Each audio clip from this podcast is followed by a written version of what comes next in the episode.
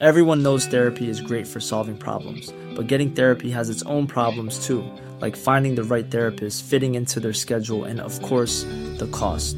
Well, BetterHelp can solve those problems. It's totally online and built around your schedule. It's surprisingly affordable too. Connect with a credentialed therapist by phone, video, or online chat, all from the comfort of your home. Visit betterhelp.com to learn more and save 10% on your first month. That's BetterHelp, H E L P. Hiring for your small business? If you're not looking for professionals on LinkedIn, you're looking in the wrong place. That's like looking for your car keys in a fish tank.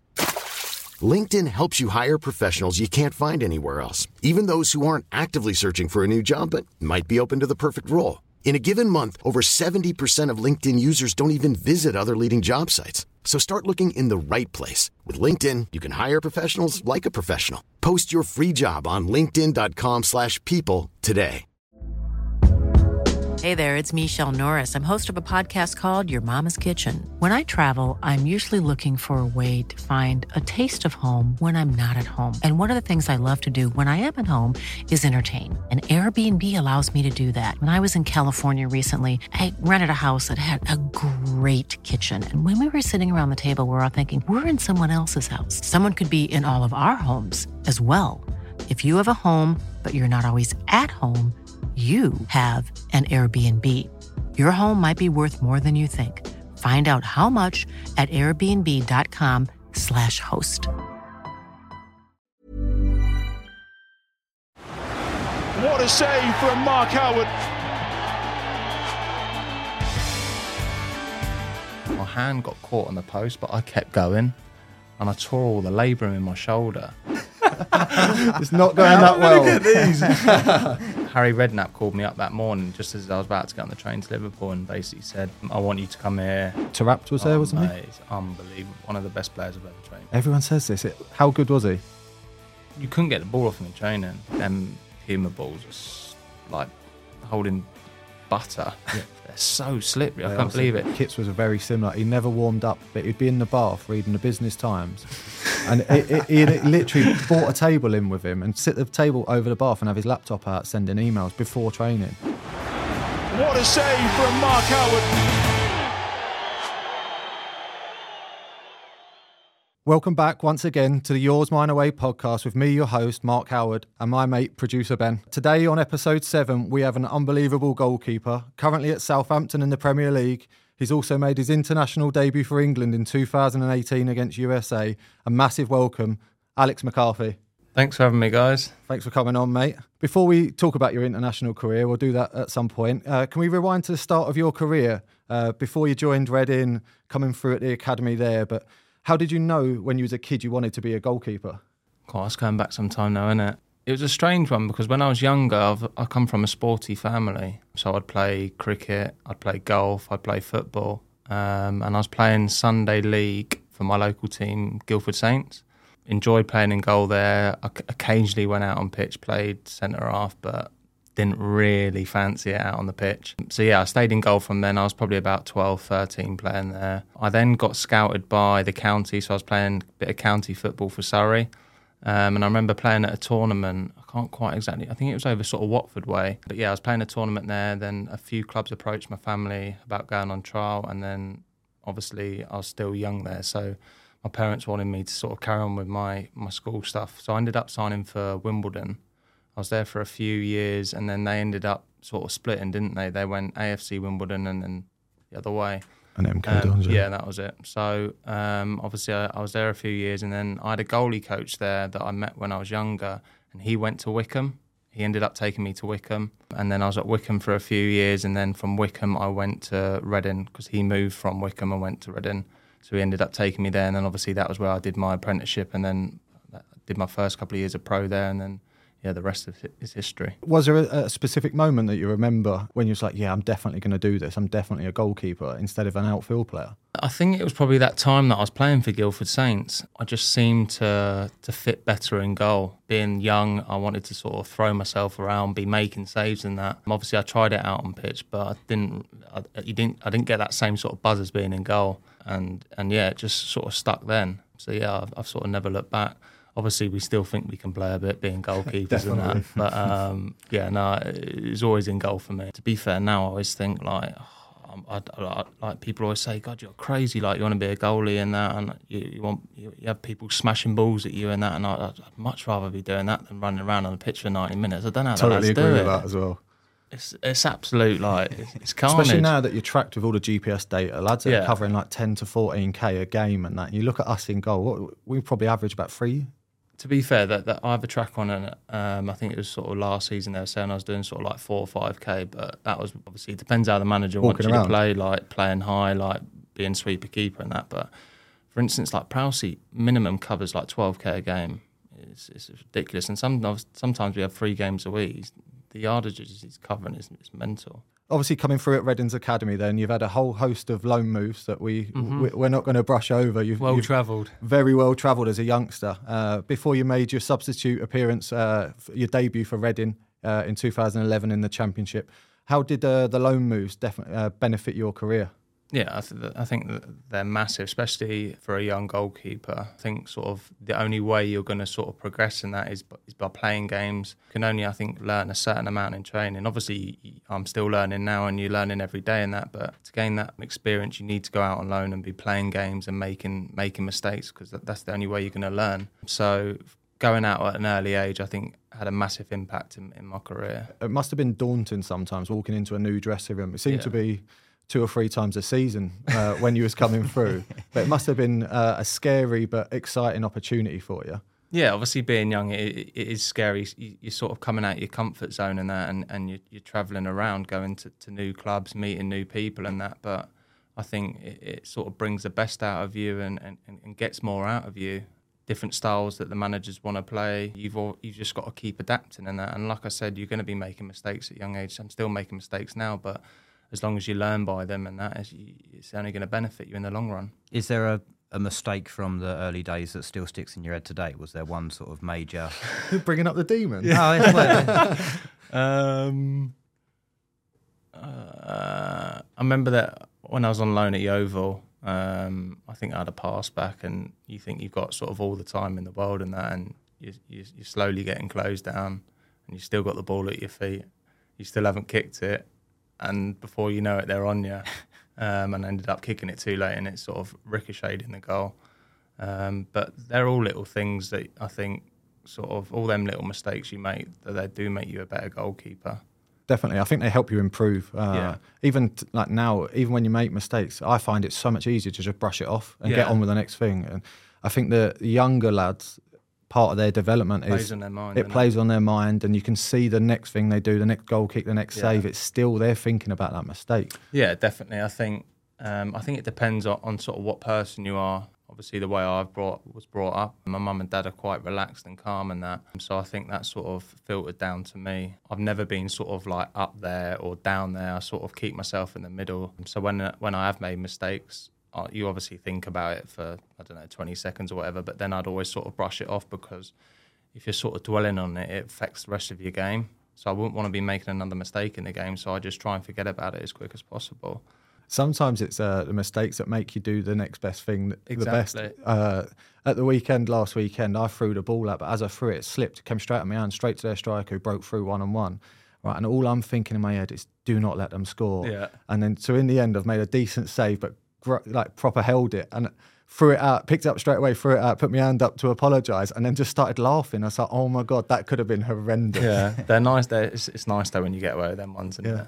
And I think like even because I knew that it was my mistake, I made sure that I caught the shot. And Yeah. I was like, right, just get rid of this ball again. Yeah. Make sure I do the next thing Get it away from me as quick as possible. it, yeah. I do that all the time to be fair. If I if there's something going on in the game, I try and kick the ball as far away as possible, Yeah. just thinking they can't score. If their goalie's got the ball in their hands or it goes out for a throw and you just can't score. Yeah. I think that's the easiest way to just press reset for a goalie. Yeah, definitely. Um, I think if you, if you're sort of thinking about it for too long and that, you're, it's going to be in your mind. You're going to be making mistakes for the rest of the game, aren't you? So I think you've got to clear your mind as quick as possible and then get on with the next. Go back to Reading then. Yeah. Uh, obviously coming through there, it must have been amazing to the to make your debut. Uh, considering you'd come through, I think you'd been there five or six years Yeah. before you made your debut. That must have been an unbelievable feeling. Yeah, it was. Like you said, obviously I'd been there a long time. I'd done my apprenticeship there. And then obviously after that I went on to sign my pro contract there. We had a really good, I had a really good um, group of lads around me. Obviously, Jem, you know, Hal Robson Kanu, Gylfi Sigurdsson, Alex Pearce was there. There's a few others. So that I think uh, the majority of them were playing in the team at the time anyway. They broke into the first team before me, but that day to actually make my debut, it was it was it was an unbelievable feeling. You obviously train so hard, go out and do all these loan moves to get you to that position, and then to finally make your debut. Yeah, it was it was a it was a it was a good moment in my career. Uh, especially to make your debut in a season that the, the club went on to get promoted Yeah. in.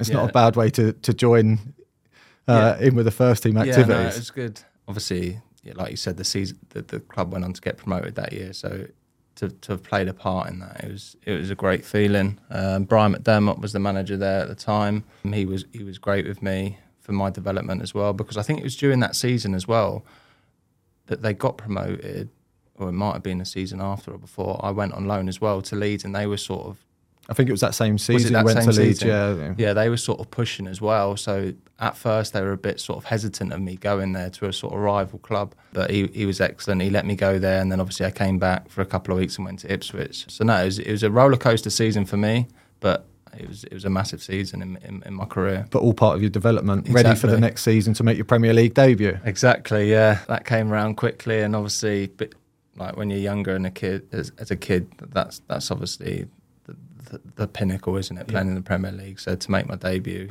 at Reading again was was unbelievable. You went on to almost establish yourself in the side as well. Yeah. Uh, and you- you've gone on, uh, you went on to play over 70, 80 games for Reading as well. But obviously, to play in the Premier League, coming through there, that must have been a, a huge achievement for yourself. But the, the way that you end up keeping your place in the team's credit to you as well. Yeah, no, it's, an unbelievable feeling to make my, my Premier League debut there. Obviously, we went. I think we went down that season, didn't we? Um, but to, to get that experience um, playing Premier League, it was, it was unbelievable. Obviously, playing against all the big teams, the big boys, at sort of that young age in my career, it, it, it gave me that sort of platform um, and motivation to, to what sort of want to stay there and play there. I think you end up with a freak injury as well that year. I did. It was it was in the QPR game, right at the end of the game. I think it was Djibril Cissé hit a shot, and I ended up. I, di- I was diving full stretch for it to my right, and my thing, my hand got caught on the post, but I kept going, and I tore all the labrum in my shoulder, so I had to have that all pinned. But I think it was sort of like five days after I'd done it, and that they tried like uh, rehabilitating it and stuff like that. But I just, I, I literally could not get my arms up to catch the ball. It was so sore. So then that was when I, I ended up having to have surgery, and it put me out for about three months. So it sort of killed me the momentum a little bit because I was flying at the time. Um, but yeah, it was just, it's just one of them unfortunate things, them injuries. It's it? typical, a typical goalkeeper injury. Normally, our injuries are freak injuries. Yeah. That, that obviously, outfielders they get typical muscle Yeah. tears and that, but we always end up with something. Yeah, and then strange. obviously with an outfield player, you can come on. It's easier to get back in the team, and if being a goalie, it's it's it's a lot harder. Before you uh, continue and move away uh, from Reading in your career, uh, I've got a brand new feature on the podcast. We're going to test your knowledge with a quiz called Goalie or No Goalie. I have 10 names written down, and five of which are current international goalkeepers, and the other five are just made up fictitious names. All right, this could be interesting. So, listeners can head over to our YouTube channel and follow our leaderboard live. But as Alex is the first person to take the quiz, it's safe to say you'll be in the lead for a while. And it's one point for each correct answer. Right, number Right. one, you ready? Franco Armani. No, Saying no goalie. no goalie. River Plate, an Argentina goalkeeper. Yeah, Yep, at the World Cup on the bench. Here we go. mate. I told you my football knowledge is terrible. All right, should we crack on with number yeah, two? let's go. This would be embarrassing if I get zero. Innit? Owen Hudson. No, Saying no goalie. no goalie. That's good. That's one correct answer. Just so you know, that's Owen Hudson, our videographer. Imagine if I said yeah. he would have took that. He'd have been buzzing. Yeah, get, get gloves on, mate. Yeah. Right. Number three, Andrew Redmayne. no goalie. He is a goalie. Sydney in Australia. Oh, oh yeah, I the recognise him beard. now. I Yeah. recognise him now. Uh, he's the one with the crazy penalty saves. Yeah, Just pure jumps around on his goal. yeah, yeah. I recognise him now. Right, so you're on one, so far. At least I'm off the mark. Yep. Number four, Oliver Christensen. Goalie. He is a goalie. Hertha Berlin and, and Denmark goalie. Uh, right, number five. We'll go. Danny Hay. Goalie. No goalie. he is the New Zealand manager. What's that, two? You're on two. Two after five. Right. Number six. Yoshihiro Moriata. Goalie. No goalie. He's a he's a Japanese Michelin chef. it's not going that well. right. Number seven. Maxime Crépeau. Goalie. He is a goalie. He plays for LAFC uh, and Canada, but he's uh, out of the World Cup at the moment because recently broke his leg in a cup final. Good guess, wasn't it? Good guess. So that's you on three. Right. Number eight. Yichin Wang. Sounds sounds more like Itchin Wang. But Goalie. no goalie. Absolutely made up Chinese name. Number nine. Marco Dimitrovic. Goalie. He is a goalie. Thank He's God just going to say that. goalie for everyone. he is Seville and Serbia goalie. Oh, he's a tank, He isn't is a tank, mate. Jeez. He is an absolute unit. Right, and then the last one, number 10, Miguel Silva. That does sound like someone. Goalie. No goalie. Absolute made up Brazilian Should have name. stuck to your guns there. What did What's you that, finish on four? there? Four. I think four out of ten. That's a respectable first entry, right? That is a first entry. I, I- That was I- hard, I, that, I put like- some tricky ones in there. Hmm. That was tough. That like, I, t- I did say my knowledge of football isn't the best, Yeah. but like, yeah, I'll take that I'll then. take four that. out of ten. Four yeah, out of I'll ten. take Quite that. happy with I'm four. happy with that. I'll Nah, take take that. that right, let's move back to goalkeeping then. From Reading, you've moved to QPR and Crystal Palace, and at both places, you had to fight for your place in Yeah. the team. How is it being the person that goes in to challenge at a new club? It was strange the move to QPR because obviously being at Reading before, I'd worked with Brendan. Brendan was at Liverpool, and he wanted me to go to Liverpool. So I was that morning that I ended up going to QPR. That morning I was about to get on the train to go to Liverpool. Wow. and speak to Liverpool and that. But then I had Harry Redknapp call me, and I knew at Liverpool I wasn't going to go in and just play. He, he, he obviously couldn't guarantee me any football. You know what football's like; you don't get any guarantees in it and that. But Harry Redknapp called me up that morning just as I was about to get on the train to Liverpool and basically said, um, "I want you to come here." He'd obviously known about known about Liverpool and that, and he said, "I think you, there's definitely going to be more opportunities for you to play here." So it was it was a tough situation. Obviously, working with Brendan, he's at Liverpool, or Harry Redknapp at QPR. So I was literally stood at the train station with my dad and my agent, just going over it and over it and over it. And in the end, because I'd been playing at Reading, I wanted I wanted to sort of be playing To carry on to playing. carry on playing. So I ended up going to QPR, having a look round there, speaking with them, and ended up signing there. It sounds like a lot of hindsight and a lot of regret in your voice there. I don't know because th- I think I always I'm a big believer of things always happen for a reason. Um, yeah, it could have been different if I went to Liverpool and that, but obviously I went down the route of going to QPR. Um, I think it took me quite a while to get into the team there, and then think it was I think it was Liverpool the game I played, and then I got injured that game. I come off the I come out of the game with like a quad strain. So then I was out of the team again. I couldn't get back in. Rob was doing well. Um, so yeah, it was a weird one. Obviously, I had the chance to go to Liverpool, and then I went to QPR. Um, I was there for a season. We got relegated that season, and then obviously I went to Crystal Palace. I actually played against you that year when you was at QPR. I was at Sheffield United and we played you in the cup. Oh, really? Yeah. Yeah. I think I remember that game now. Yeah. I won't mention the result to you. no? yeah. yeah. Uh, that was the year that we reached the League Cup semi-final from League One. Yeah. So obviously it meant Like, that we yeah. beat you. Yeah, yeah. Yeah. Just to Um, bring that up, I just wanted to rub no, that in. Yeah, rub that in. I'm happy. with- But uh, yeah, it was a crazy season that season. Obviously, like You had some unbelievable players as well, and some really high-profile names. Yeah. Obviously Rio and stuff like that. yeah, Rio was obviously there. It Bobby looked like you had a great bunch of It lads it was a- off the pitch. Yeah, it was a great bunch of lads. I remember we had a um, we had a training camp in Dubai, warm weather training camp, and it was just it was a great laugh for all the lads. Obviously, there was a lot of experienced players there, like you said, like Rio, Bobby Zamora, Joey Barton was there. Even like some talented players. Taarabt was there, Oh, wasn't he? Oh, it's unbelievable. One of the best players I've ever trained. with. Everyone says this. It, how good was he?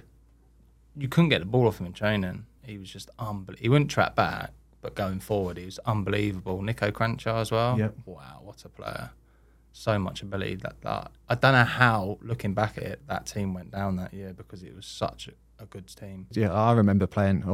I know that I said that we beat you, but you had some unbelievably Yeah. good players. Some- yeah, and I think sort of everyone sort of played for themselves a bit rather than a team. yeah, it looked like a, a team that all at different stages of their career Yeah. trying to get something different out of what Yeah. what their reason for being there. Yeah, it, it it was strange that we went down that year, but it was it was when you look at like the individual talents, there was some proper good players there. Like Adel was like one of the best players I played with. Uh, and then obviously, then let's talk about your move to Crystal Palace. Then following season, you went to Crystal Palace. Yeah, Uh, was that originally to, to go in and compete to, to play, or yeah. Well, I saw, I think I went there and I, I I remember meeting up with them. Pre-season already started. I met up with them in South Africa. Alan Pardew was the manager and Andy Woodman was the goalie coach. And I knew Woody anyway before I went there. Knew of him and had little chats and that.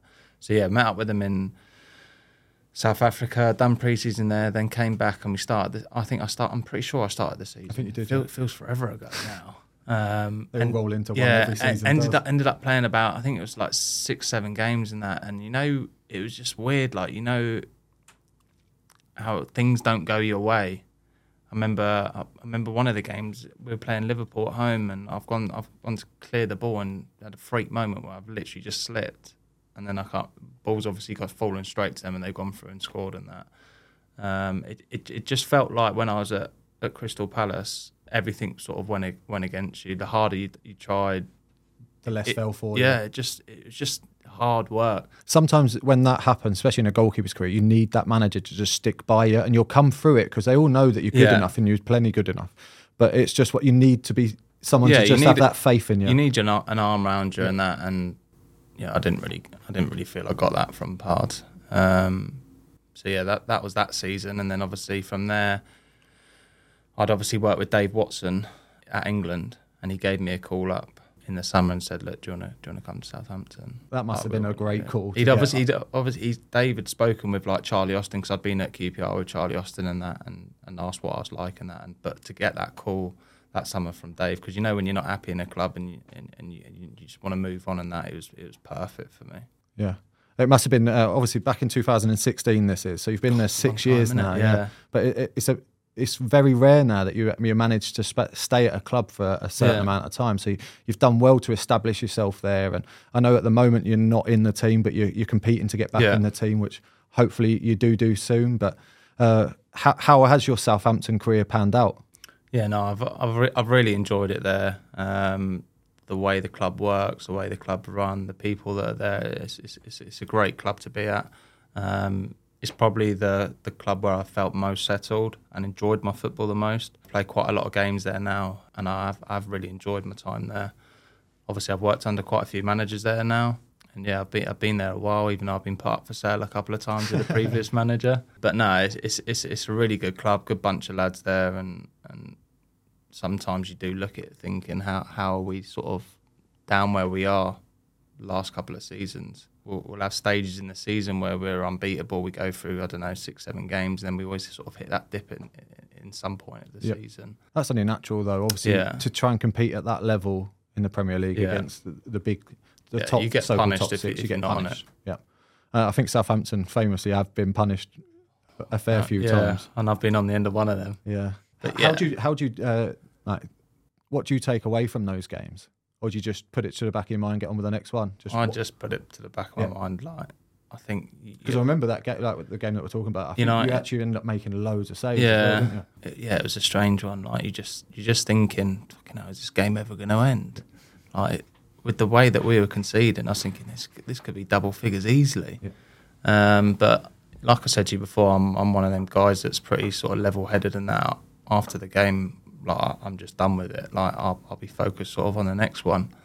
Um, but yeah, it's, it's it's not something you want on your CV. No. Uh, well, well, let's change that, all right? So, uh, in your second season, you actually got named Players Player of the Season and Yeah. Fans Player of the Season.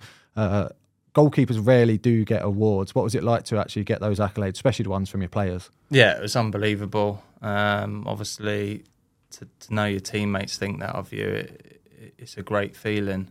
Um, I, I didn't start the season that season. I think I came in sort of around Christmas time. I think it So it's was. an even bigger achievement. So I played half the season, yeah. Um, but it was it was a roller coaster season. I, I remember sort of we we played Swansea towards the end of the season, and that game we had to win. I think if we won, we stayed up, and if they won, they stayed up. So it was a massive game. But yeah, to come into the team and play that sort of block of games and and, and do what I did, it, it was it was very satisfying. And then to pick up them awards at the end of the season, It's always nice. yeah, it's a cherry on the cake. Yeah. Let's talk gloves. This is Matt Smith, and this is the glove review on the Yours, Mine, Away podcast. Right. Yeah. Can you talk us through your current gloves, uh, the brand that you wear, why you wear them, uh, and obviously what you do and do not like about your goalie gloves? I'm funny with gloves because I don't really like changing gloves. I was with Puma for however many years, and then obviously I went to Adidas. Yep.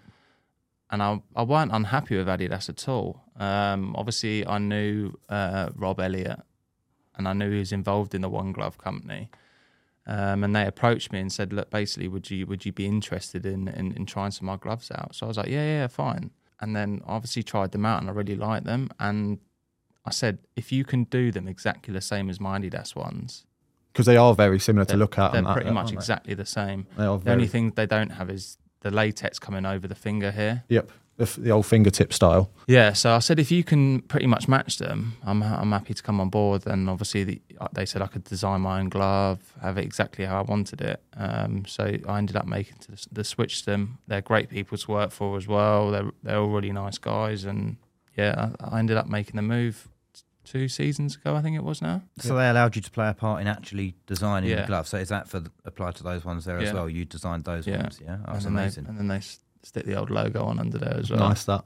And what's the logo represent? Obviously a name, but Yeah, it's just uh, it, we just come up with one. There's loads of different stuff we, you could you could pick, and that, but I ended up going that. But no, the gloves are really good. and to do they sell fair. your exclusive type Yeah. of glove? Yeah, yeah, That's they do. brilliant. That. Yeah. And it's all in, from Yeah. your design and everything. Yeah, it's like all that. proper. But no, they're they're like I said, they're exactly the same pretty much to the Adidas glove. I think pretty much all the gloves are made in the same factory anyway. So, but no, they're really good. Really happy with them. Is there anything over your career that you've picked up along the way that you do and don't like? Obviously, you're wearing the strapless gloves now. How does that change from from when you came through? And Yeah, it's obviously when I first came through and that everything was there, there, was nothing was not strapless, was it? To be fair, when I was younger, I used to wear finger saves. Uh, I still wear them. Do you still Yeah. wear them?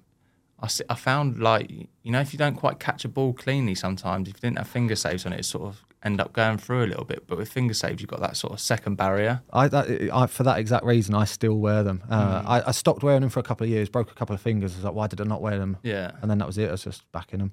I've done 19 years in finger saves now. Have you? Yeah. That's good going that. But I, I, I got to the point where I just wanted that more sort of movement in my fingers and that because with the finger saves you can't really do that, No, you can can't, you? no. Um, Your gloves are typically they're very thin, aren't they? Yeah. Uh, they're very uh, very mobile and Yeah, there's so not with- a lot of build with- to them. with the gloves, I don't like them sort of like bulky on the palm and that. I like them quite thin cut 'cause I like to be able to feel the ball. I think with the chunkier ones, you don't sort of get that sort of feeling on the ball. So I like them to be fair, um, to be thin as possible, really. Do you adjust them at all for different balls you use? Premier League balls, I think, are pretty good with them. To be fair, they're sticky. But when we when I played in the cup the other week, them Puma balls are s- like holding butter. They're so slippery. I can't believe it. So I'll wear them gloves. I wouldn't just pick them out and wear them on the day of the game. I'd probably wear them two days leading into the game. So two days wash them. training yeah. and wash them. Yeah. So I think when they're a bit older and battered, they're a lot better with them balls. But with the night balls, I'd just I'd just take them out of the packet and wear them. Yep. And then with the Puma balls as well, I use. Have you ever used it? A bit of Vaseline on the old Yes, gloves. Vaseline in the in the rain. But It's it a great trick. it ruins ruins everyone else's gloves as well. So there's this trick, right, that a lot of keepers will use when it's pouring down. They'll wear an older pair of gloves because they know it'll just destroy them, and we'll actually put a bit of Vaseline, like a lump of it, on the goalpost. Have you ever done that? Oh, I've never I done do It, I do it in the game. I've never done that. Yeah, so you and then during the game you can keep reapplying it, but it ruins your gloves. Yeah. that they're dead after The first time I ever found out about that was when I went away with England and Harty used to use it on his gloves, and I thought, "What are you doing? Like, surely that ain't going to make the gloves sticky." And it like it is unbelievable the grip you get from it. But for that one time, after that, Oh, you, yeah, you you can't wear those gloves ever again. gloves are going in the bin after. But that. even the other goalies that are in training, because you're catching the ball with that on your gloves, it goes to them. it as well. goes on their gloves because they're then catching that same ball and they are fuming at you. Especially the younger ones that don't get as many Yeah. gloves as you. Yeah, no, it is a good trick, but I, I, I'll very rarely use it unless it's like hammering down or whatever, or with them uh, Puma balls because and how much they move as well. By the way, They are. Wow. Yeah. See, I we we use a heavier ball in the non-league, the New Balance ball. So they're like the old Mitre balls, Yeah. which I love. I think they're fantastic Yeah. because they've got a bit more cushioning on them. Uh, but yeah, we played with the Puma balls in the cup, and they wobble. They really move. We've got, we've got a cup game this weekend coming up. Uh, I, in the last round of the game, wore a brand new pair of gloves with them, Yeah. and they were perfect. But I tried an older pair in the warm up, and I was like, I can't. I literally can't wear them. Mm. And then, but during the game, I, I wore a brand new pair of gloves, and I never normally do that. Yeah. And I caught every cross. I was like, oh my god, this actually works. I was like, Yeah. so this weekend, hopefully, it works again. Yeah, hopefully for you, mate. But I, yeah, I can't believe how much them Puma balls move. Like, especially the way that some of the lads hit the ball as well. It's, and I'll end up doing a finger, no doubt. Even when we're on a budget, we still deserve nice things. Quince is a place to scoop up stunning high-end goods for 50 to 80% less than similar brands. They have buttery soft cashmere sweaters starting at $50, luxurious Italian leather bags, and so much more. Plus, Quince only works with factories that use safe, ethical, and responsible manufacturing. Get the high-end goods you'll love without the high price tag with Quince. Go to quince.com slash style for free shipping and 365-day returns. I'm Sandra, and I'm just the professional your small business was looking for. But you didn't hire me because you didn't use LinkedIn jobs. LinkedIn has professionals you can't find anywhere else, including those who aren't actively looking for a new job but might be open to the perfect role, like me. In a given month, over 70% of LinkedIn users don't visit other leading job sites. So if you're not looking on LinkedIn, you'll miss out on great candidates like Sandra. Start hiring professionals like a professional. Post your free job on linkedin.com/people today. Uh, can we talk about some of the, the, the players at Southampton? Obviously, you've Yeah. mentioned uh, Ward Prowse. Have you been in goal for his free kicks in training and stuff? Yeah, and Is it ridiculous? yeah, to be fair, a couple of weeks ago, you know, you can like hang onto the bar and put your feet up on there. Yeah, and Will, make- Willie Caballero was doing that. So there's literally like a little, probably a, little, like a gap, sort of like a bit bigger than that. He took five free kicks and scored four of them. Wow. It's unbelievable. it is unbelievable. He he doesn't take loads and loads of free kicks. He'd probably take six a week on a Friday, Yep. and then that's it. Like he won't if he if he missed them all, he wouldn't keep going. That's his number. But when he done that the other week with Willie, it was like wow.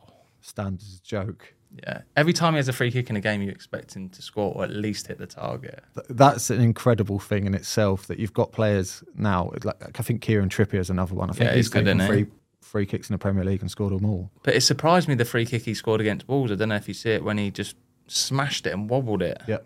Like, so I'd never seen him do that before. He just said he had a bit of head loss and he w- ran up to it and just smashed it. But the ones he puts in the corner, like, I think that that goal that you're talking about as well, though, it probably surprises the goalkeeper because you're expecting that whip over the wall Yeah. to be blindsided by it. So you're almost cheating. Yeah, but it's hard because you know he's going there, but you can't go early because he'll just go the other side. Yeah. That's what winds him up a little bit in training. To be fair, because I do go early in camp. You have to, though, don't you? but yeah, his, his his technique's unbelievable, and he, he's such he's so professional, and, and all the work he does on and off the pitch, he deserves everything he gets. To be fair, I, I was surprised he didn't go to the, to the World Cup. Yep. Uh, right, well, that leads us on to your England career and the World Cup anyway. Yeah. So, uh, can we talk to you about your, your debut that you made for England? You've you had a few call ups, that, yeah, but you had a few call ups and that, and it's something that you must be immensely proud of. Yeah, no, um, it was it was an unbelievable achievement for for me and my family. Obviously, growing up as a kid, it, it it's what you want to do. You want to represent your country, and and leading up to that, I'd obviously had a few call ups. Um, didn't get the chance to play, but I, I remember it well. Um, Gareth Southgate was obviously still the manager. They pulled me in the night before and said, "Look, you're going to get 45 minutes second half against the USA. So we just wanted to tell you so you can get your family here and that. And to be fair, my mum and dad were away. I, can't, I, can't, I can't think where they were. I was They going were to say in- somewhere nice. They were in. South Africa or somewhere like that. Um, but but my missus was there with with, with, with a few friends and that. Um, but yeah, it's it's an unbelievable feeling. You can't can't beat it.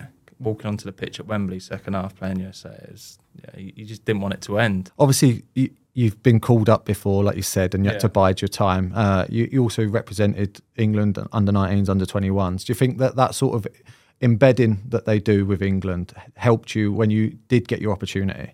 Yeah, definitely. I think otherwise it, it'll sort of comes a bit of a shock and maybe too much. Um, obviously, different players deal with it differently to others, um, but yeah, I think it did help. Obviously, I knew a lot of the players anyway from being being in and around the 21s, training with them and that. And when you do go away with them, like the standard's unbelievable.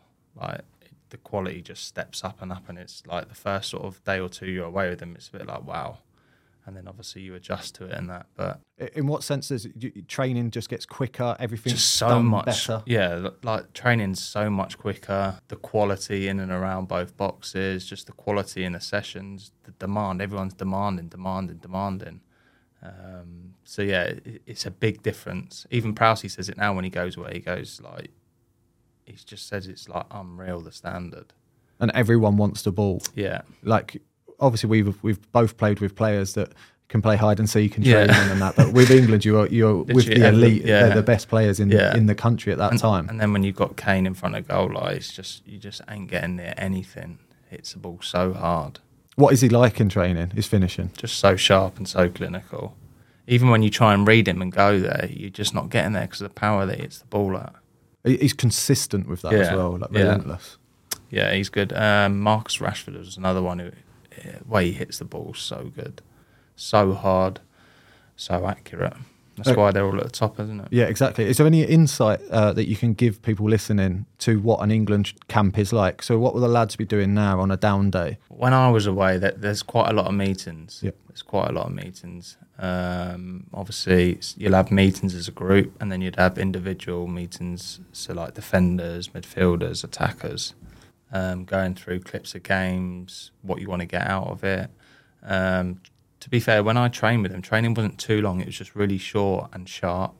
Um, and then you'd have sort of gym programs, but with the amount of games they're playing, I, I- I can only imagine they'll be doing sort of little bits and top ups in the gym. And Lots of rest and Yeah. recovery in between Yeah. each game. Yeah, the recovery would be the most important, and obviously with the heat out there, I can't imagine them doing loads. Uh, what's the team sort of spirit like and the building that you do? I know we've famously seen pictures of Harry Maguire on a unicorn in the swimming pool, and that Yeah, yeah, did anything like that go on when yeah, it's there? all like that. There's there's that. There's there's dartboards, uh, table tennis, and to be fair, a lot of the lads lads game anyway, so they'll they'll all be playing sort of together. But they were always together. It was it was a really good group.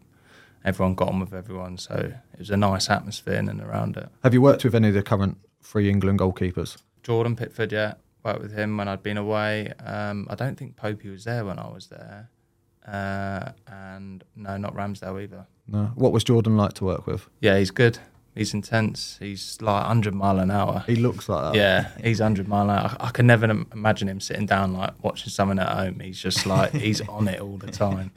But he's every time he's been with England, he's been unbelievable, hasn't he? Yeah, he has, He's- yeah. Especially the tournaments, he's been top drawer. And was uh, Dave Watson the goalie coach when you was away? Yeah. Yeah. he, obviously- well, he was when I first went away. Then the second time I went away, it was Marge. And how was said- Marge? I've worked with Marge before. I- His, his service, his half volley is a shambles how good it is. Mate, and then when he kicks it off the cone as well, that first time he done that to me, I was a bit like, wow. Yeah, he's got this famous session that he, uh, like a traffic cone almost, just to, to raise the ball and create almost a bit of a dip. Yeah. When he v- hits it, it, it moves on you, the ball.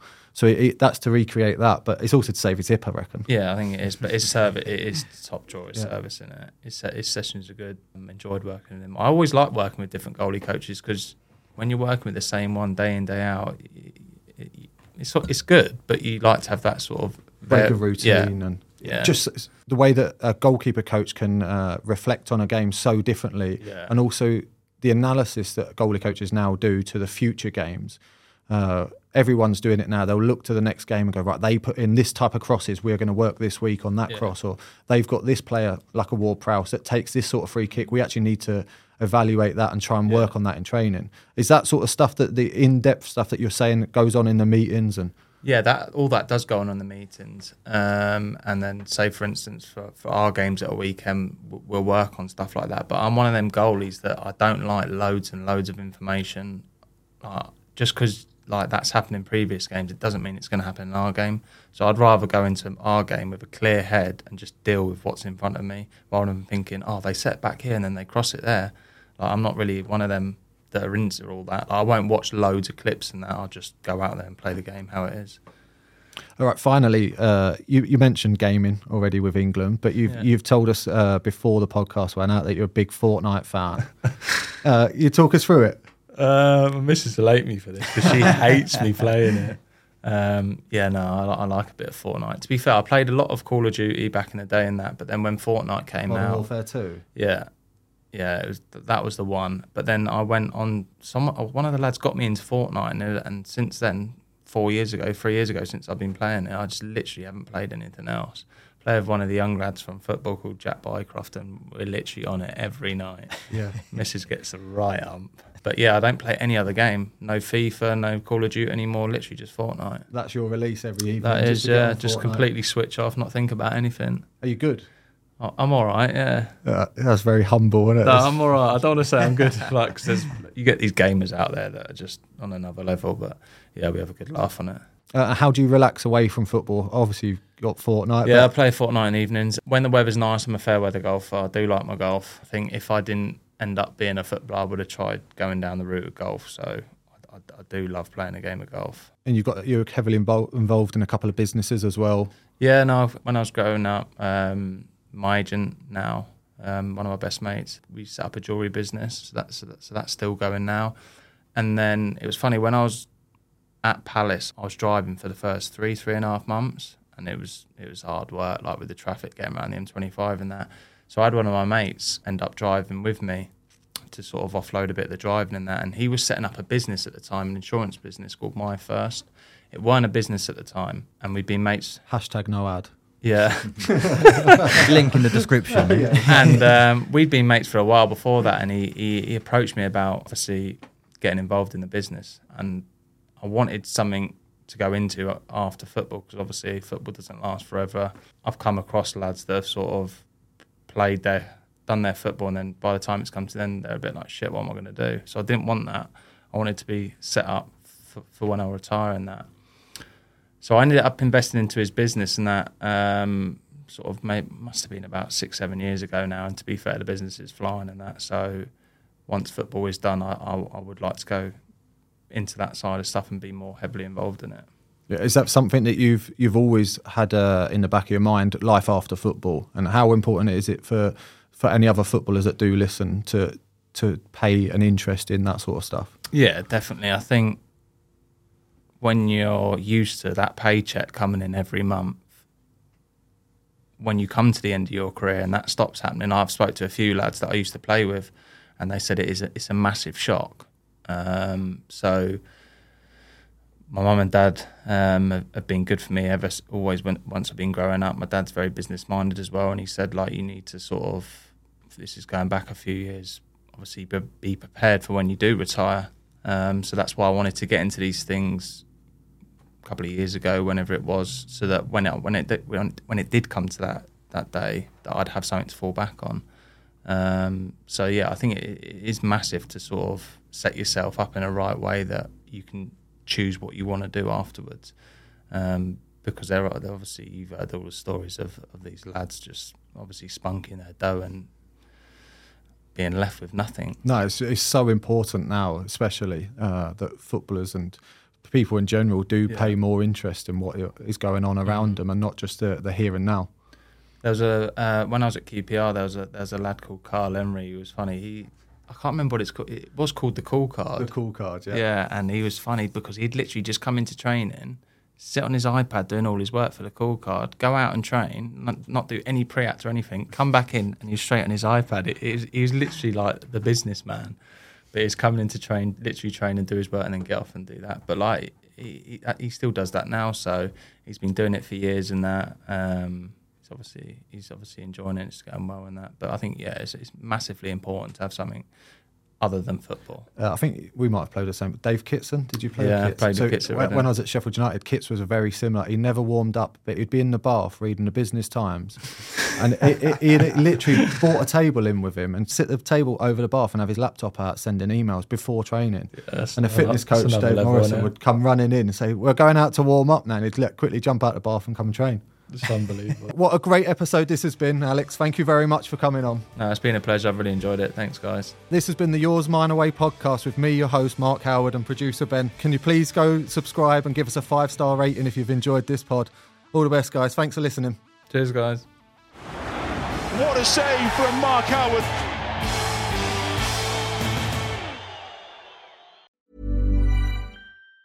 Even on a budget, quality is non negotiable. That's why Quince is the place to score high-end essentials at 50 to 80% less than similar brands. Get your hands on buttery soft cashmere sweaters from just 60 bucks, Italian leather jackets, and so much more. And the best part about Quince, they exclusively partner with factories committed to safe, ethical, and responsible manufacturing. Elevate your style without the elevated price tag with Quince. Go to quince.com slash upgrade for free shipping and 365-day returns. Hi, I'm Daniel, founder of Pretty Litter. Cats and cat owners deserve better than any old-fashioned litter. That's why I teamed up with scientists and veterinarians to create Pretty Litter. Its innovative crystal formula has superior odor control and weighs up to 80% less than clay litter. Pretty Litter even monitors health by changing colors to help detect early signs of potential illness. It's the world's smartest kitty litter. Go to prettylitter.com and use code ACAST for 20% off your first order and a free cat toy. Terms and conditions apply. See site for details.